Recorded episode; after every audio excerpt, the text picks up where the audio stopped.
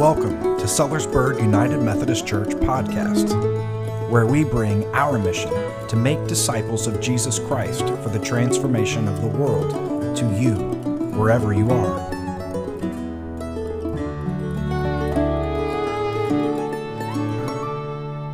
We're going to start a new series today. And this series is going to be all about identity.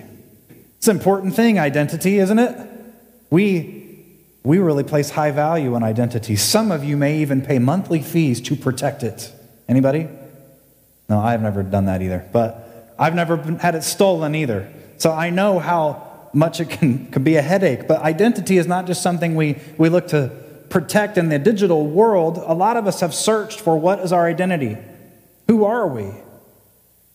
If we can find it, then we want to claim it, right? Because if we can understand who we are, then we'll know what we're supposed to do and, and how it is we can put one foot in front of the next and live this life of faith and just in the world. Um, but it's hard to find identity. It's hard to, hard to keep track of it. We may come to a place where we feel dissatisfied and discontent and uncomfortable with our lives, and we're not really sure why. We may just feel it. Maybe we live with it for a while. Before long, it becomes too much and we've got to make a change. Something's not right. We're not who we're supposed to be. Maybe we're not doing what we're supposed to do. Because sometimes we find identity in our job. You, you get a job and it seems to be a part of who you are. I was made for this, and it, it, suddenly feeds your identity, your sense of purpose and self. Or maybe it's in a group of people, maybe it's a church, any group of people, a family, a circle of friends. They give me identity. They help me understand what it is I value. They teach me. I didn't know I valued that. I mean, I really truly do, but I didn't know that until I had this group. Or maybe it's a place. You've moved around a little bit, but some place just feels like home feels like yours. Something connects with you in the deepest part of who you are. The problem is that sometimes when we find these versions of identity, we lose that job, or we get burnt out, or that group of people starts telling us we care about things that when we think about it, we don't really value as much as they do. To the point where we don't know if we can continue identifying ourselves in this group or in a place. Sometimes a place just doesn't feel like home anymore, and we need a fresh start. Amen? We begin to wonder many times in our lives. I know it was a lot when I was younger, but it's not stopped. Sometimes I wonder who am I? Who even am I? What am I doing? You ever have those days? If you're lucky, they're just days, right? Sometimes it lingers on. Our faith in Christ is not about telling us who we need to be, but about helping us realize who we really are. And I want to say that again. We find identity in Christ, but our faith in Christ is not telling us who we need to be, it's telling us who we really are. We need to be reminded of our identity, especially as the church, because out there on the other six and a half days, we get a lot of different versions about who we are, who we're supposed to be, what we're supposed to be about by whatever group or, or whoever's defining that for you. It's the same for individuals, it's the same as the church itself. We're wrestling with some questions, aren't we? Who are we? We're going to spend the next five weeks focused on identity. The identity we will spend time contemplating is that of the church, but that also affects us as individuals. They're one and the same we as a church, uh, anyone been baptized? You don't have to raise your hand in case you don't. If you've been baptized, you have said yes to being a part of the church. And we would say, we as the church, we're the body of Christ, right? We know that language. We, in the, the book of Acts, it says, we are the people of the way of Jesus Christ. We are the church, daughters, sons of God, sisters and brothers of Christ, sisters and brothers of each other. We know these kinds of things that we hear people say in church, we've probably said them ourselves, but how does that identity inspire you to live? What does it mean? Sounds good. What's it mean to be a daughter of God? These words that I'm going to lift up, I'm going to lift up five over the next five weeks sacred, holy, called, sent, and family. These are not all encompassing, okay? I'm not giving you the whole answer, not even going to try. But I'm hoping through these five words we'll start to understand more about our identity as a church, knowing ourselves, that we may worship more honestly, that we may serve more directly, and that we may be better disciples of Jesus Christ, and in turn fulfill our mission to be better at making disciples of Jesus Christ for the transformation of the world. That is our mission. So, these five words today, we are sacred. Sacred. Have you heard this word? Do you know what it means? You might be able to throw some stuff out. It'll sound good, sound churchy. I know I did. I had to look it up just to make sure because I wasn't 100%. Sacred is a religious word. You probably got that far. It means dedicated for a special purpose. Okay. We're surrounded by things that have been dedicated for a special purpose right in this room, right? There's an altar up there, some candles and a cross. There are symbols on the wall, the paint. Uh, there are things placed around us in this space with a purpose of helping us be in a state of mind to worship. We wouldn't take those candles and set a table and have dinner with a friend using those candles, right? Because those candles have a specific purpose. They've been designated and dedicated to represent the divinity, the humanity of Jesus Christ, the light of the world brought in that we light for worship. That is their purpose. Make sense? If you use them for a romantic dinner, you're misusing the candles. They're no longer sacred for a special purpose. You're just using them like any other candle. So, the most basic identity of us is one of being sacred. Most basic identity. And I say that because we receive this identity in the opening page of the Bible. In fact, the very first thing that is said in Scripture about human beings gives us this identity of being sacred. So we're going to read Genesis 1 26 through 27, not yet. Before we read, I want you to understand that verses 26 and 27 come after 25 other verses, right? Duh. So Genesis 1 through 25 tells a bit of the story. It's, it's warming up. And so it's represented by a week in Scripture. And we have these five days, six days, five days prior to the creation of humanity. So, day one, the cosmos is divided into light and darkness. God says, Let there be light, there's light, and then divides the day and the night. Day two, it's really weird. It's a weird image, but imagine nothing but water everywhere there's nothing else but water. That's what we're given in the creation story. And then there's an expanse created in the water, like an air bubble. And that creates the waters above, the waters below, and the expanse is the sky. It's divided. And then day three, the lower waters are divided, and there, there's land, and there's vegetation put on the land that's told to be fruitful. Right? It's given the power to be fruitful and make more plants of its own kind. And then on day four, remember that that expanse in the beginning that had light, it's filled with sun, moon, and stars. So the sky gets sun, moon, and stars. And then the next day, the sky is filled with birds, the waters below are filled with fish. And then we come to day six, Friday, right? It's a long week. Humans don't show up till Friday, Friday afternoon, in fact. And so, first, on Friday morning, God fills the land, the only thing that hasn't been filled yet, with all sorts of animals and those little crawly things we love to see in our bedroom, you know, at night, and then it disappears and we don't know where it went, and we just love that. God created that. Thank you, God. God also helped us create bug spray. Up to this point, God has simply spoken things into existence, right? Let there be light, and it was. Let there be, and it was. But Friday afternoon is different. And so let's hear chapter 1, verses 26 through 27.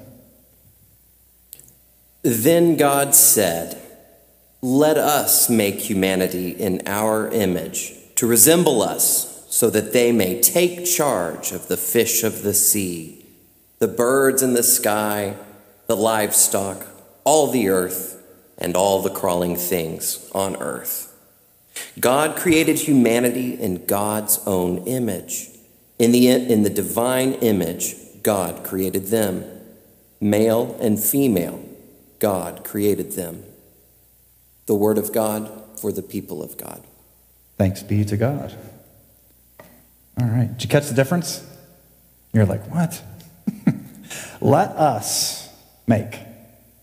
There's nothing made yet. Then God creates later, but it's like a conversation, it's like a thought. Let us make humanity to resemble us. Yeah. They'll take charge of everything else. And then God created. So there's like this conversation. Now, there's a great debate on these three words let us make. Who's the us? It's just been God up to this point. Who's the us? Let's make God in our image. Now, for Christians, we're going to be really inclined to say, well, it's obviously the Trinity, right? Okay, well, if we're if we're going to be the most honest with this, let's go back to the people that wrote it and the people that heard it. What did they hear? Because it wasn't Trinity. We can find across multiple books of the Hebrew scripture, what we call the Old Testament sometimes, there's something called the Divine Council. Are you familiar with the Divine Council? It shows up every now and again. It's just kind of there. And it's kind of there as if people reading should just know about that. Um, but we don't even read it, we don't even catch it. And when we do, we're kind of perplexed, but then we move on. Um, God does not rule alone. There's a divine council. God's in charge. That's why he's the highest, right? But there's a partnership of divine power at work. The most detailed vision of the divine council is in the middle of Job chapter 1. So if you want to explore that more, because I'm not going to spend any more time on that, go to Job chapter 1 and read about the scene where one member of the council comes in and has a conversation with God. It's very strange and you'll probably have a lot more questions than anything else. But we're going to move on. Are you with me? It's important to talk about the us because there's a conversation happening. There's a community at work. Let us make. What we find here in Genesis is a conversation of like kind of clarifying what, what this is going to be about. There's a purpose before this creation is, is made. Before humans are made, there's a discussion about why. Humanity, are, we're sacred. We are dedicated for a specific purpose. Did you catch what the purpose was? We're to resemble God, Scripture says, that we may take charge of the fish, of the birds, of the animals, and even the earth itself. We resemble God in the way that we take charge. Sometimes we read the words have dominion or subdue, and those words, in my opinion, are very misused. Um, but the better idea is expressed in take charge. Now, if you're like my five year old, who may be watching, she hears the word take charge and she gets really excited. Ooh, I'm the boss. I get to do what I want. I like taking charge, right? And then our poor sister. I want you not to interpret it as in charge, as you get to make the rules up and do as you please. That's not what this says. So let's look at it again, this particular verse. Then God said, let us make humanity in our image to resemble us so that they may take charge. There it is. Then God said, Let us make humanity in our image to resemble us so that they may take charge. We are charged with taking care of the creation because we resemble the divine in that way. So we're 26 verses in, and we've already been told we got to be like God here. We're going to resemble God. So all we have are the previous 25 if you're reading the story for the first time. So, what has God been doing so far in the story? One, creating things. Creating things. God sees the goodness in the creation. Almost every day, God saw that it was good, right? Because it is. And then finally, empowered things to work in harmony together, which is why on day four, the sun, moon, and stars are put in the expanse and they're given the realm to mark the, the days and the weeks and the calendar, the seasons, the months. They help us. The vegetation created on day three is given power to be fruitful and create fruit and trees of its own kind to continue the thriving and flourishing of life. So, what are we to do? Well, for resembling God, we create things, good things. We see that the things that are created are good, and we empower everything to work together for the sake of flourishing. Right? Simple enough. And then we're going to spend a moment on this triplet. Humanity is created using a triplet. Sometimes the church has many struggles in its past, in its history. And sometimes the struggle has involved placing one gender over another. But I want to make it clear in this triplet, which is a Hebrew tool. You say the same thing three times, but in three different ways, but to land the point. All right, so what's the point being emphasized? Humanity is created in God's image. We know that. In the divine image, God created humanity. Male and female, God created humanity. Now, you've probably seen it written like, like that. Them, them means humanity. So the next slide, I've kind of flipped it around to put the triplet in place.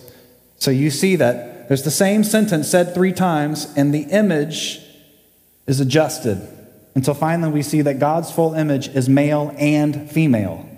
This is important because no one alone resembles God according to this scripture. No one alone. That's the point, is no one alone. We need each other. We, all of us, not just any one or two people, all of us. We're created in God's image and we're given the charge. So before we are our family name, before I am a Sanford, before I'm a father, or maybe before some of you are fathers or mothers or daughters or sons or sisters or brothers, before you are a member of this church, before you are a member of our particular country, before you are a member of any one of the categories that we have created to separate ourselves from one another, before anything else, you are sacred and created in God's image. Amen? First, foremost, we belong to each other. We're all part of this. We have a purpose. The purpose is to resemble God. That is our identity. It's why we were created. The problem is not that we can we can't grasp this, it's just we forget. Or maybe it's just me. Do you forget? When's the last time you told yourself, Yeah, I'm sacred? I'm created in the image of God? Or do you tell yourself other things? You give yourself other identities. When's the last time you truly embraced this foundational, simple identity? Not only said it, but believed it. This is the first thing the Bible says about us.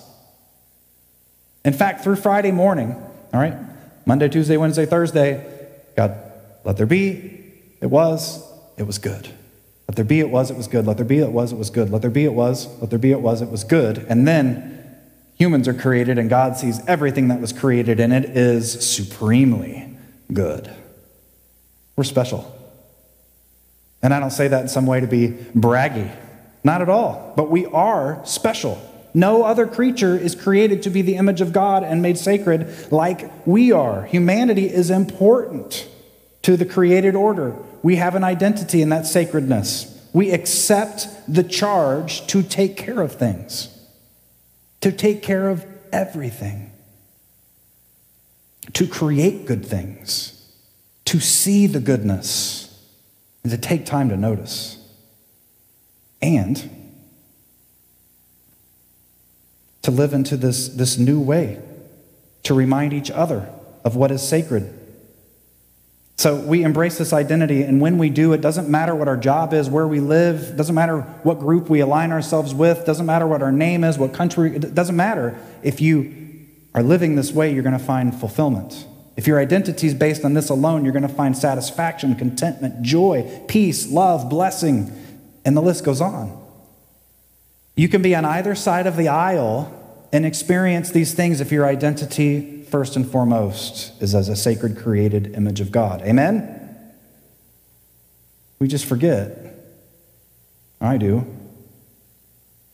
Even if I remember the truth for myself, I forget other people who aren't a part of my groups.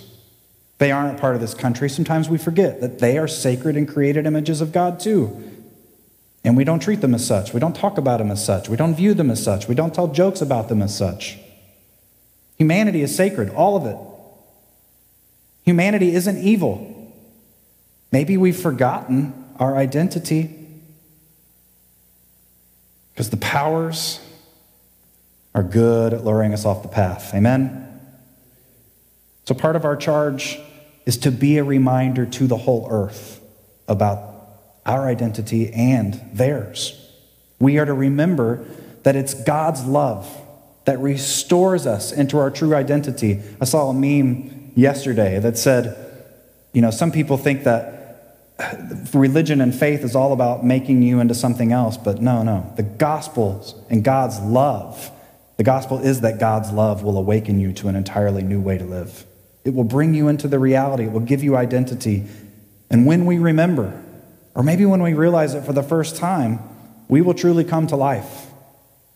You are sacred, my friends. Each one of you, all of you, all of us together. We are sacred. We are created in the image of God. So go and create things. What do you want to create? That desire wasn't just put there by mistake. Go create. And then stop and look at all the goodness around you and take the time to recognize the goodness and then empower the earth and everyone and everything in it to flourish. And then we'll live into our, our identity in God. Amen? Amen. We thank you for joining us today, and it is our hope that you have experienced the blessing of God through our time together. If you'd like to know more about our church community and its ministries, visit our website at sellersburgumc.com